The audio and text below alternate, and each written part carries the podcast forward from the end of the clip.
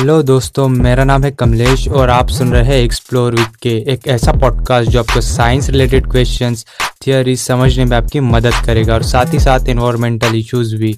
I hope this podcast will help you to see this world in whole new way दोस्तों, आपने कई बार नेता celebrities और लोगों को कहते हुए सुना होगा कि हमें चाइनीज़ प्रोडक्ट यूज़ नहीं करने चाहिए और हम कोशिश भी करते हैं कि कम से कम चाइनीज़ प्रोडक्ट को ख़रीदा जाए। बट जब भी हम कभी स्मार्टफ़ोन ख़रीदने जाते हैं तो हमारे पास चॉइस ही नहीं बचती। हमें चाइनीज़ स्मार्टफ़ोन ही ख़रीदने पड़ते हैं। तो आज के इस पॉडकास्ट में हम समझने की कोशिश करेंगे कि क्या है वो रीजंस जिससे इंडिया में fully made in India smartphones नहीं बन सकते। हमेशा की तरह शुरुआत करते हैं कुछ बेसिक से। इंडिया में ज़्यादातर सॉफ्टवेयर पे ध्यान दिया जाता है एज़ कंपेयर टू हार्डवेयर पे।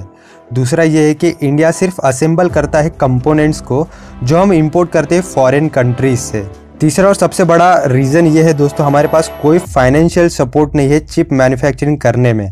आइए इस पूरी बात को स्टेप बाय स्टेप समझने की कोशिश करते हैं। यह है कुछ इंपॉर्टेंट फैक्टर्स जो मोबाइल फ़ोन बनाने में आते हैं।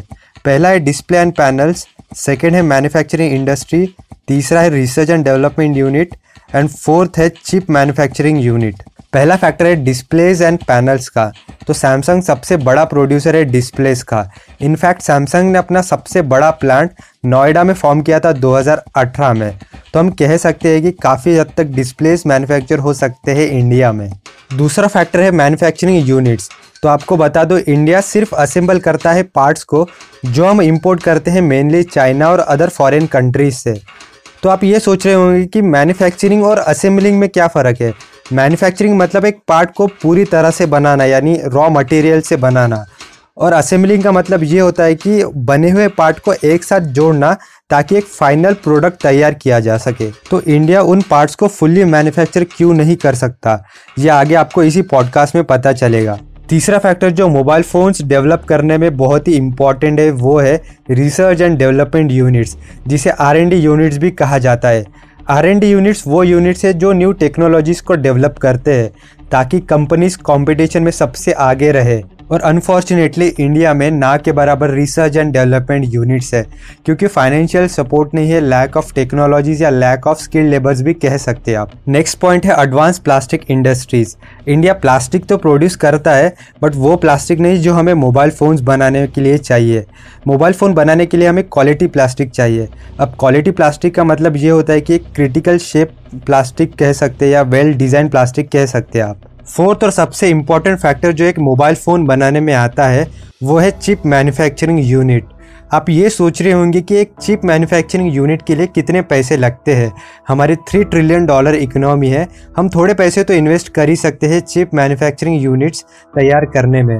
तो आपको बता दो, एक सिंगल लिथो मशीन का कॉस्ट है 90 मिलियन डॉलर्स अगर आप उसे इंडियन रुपीज़ में कन्वर्ट करें तो वो होता है अप्रोक्सीमेटली 650 100 करोड़ लिथो मशीन्स मतलब जो मशीन्स चिप बनाती है और चिप सिलिका इग्नोट और वेफर्स इन मटेरियल से एक चिप बनती है. इंडिया के पास एक भी लिथो मशीन्स नहीं है एट प्रेजेंट कंट्रीज़ जैसे ताइवान के पास मीडिया टेक है चाइना के पास कॉलकॉम है और यूएस के पास एप्पल ए थर्टी बायोनिक है. दूसरी सबसे बड़ी प्रॉब्लम जो फोन्स को 100 परसेंट मेड इन इंडिया में बनाने में आती है वो ये है कि इंडिया के पास एक भी सेमीकंडक्टर वेफर फैब्रिकेशन यूनिट नहीं है, जिसे फैब्रिक कहा जाता है। ये टेक्नोलॉजी लाने में कितने डॉलर्स चाहिए दोस्तों?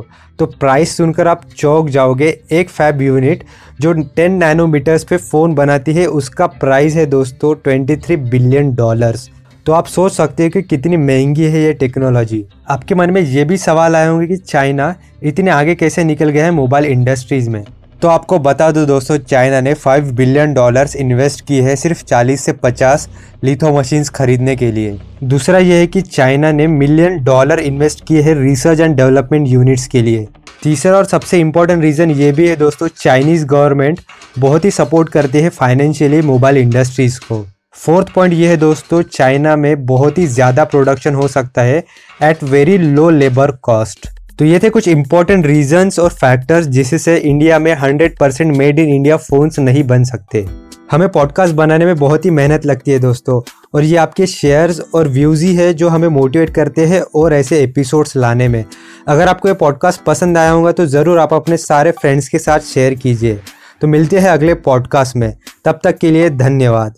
तो दोस्तों, आप सुन रहे थे एक्सप्लोर विद के टाइटल ट्रैक और म्यूज़िक कंपोज किया है सुयोग म्यूज़िक ने और कवर फ़ोटो डिज़ाइन किया है अंकित ढेकवार ने। धन्यवाद।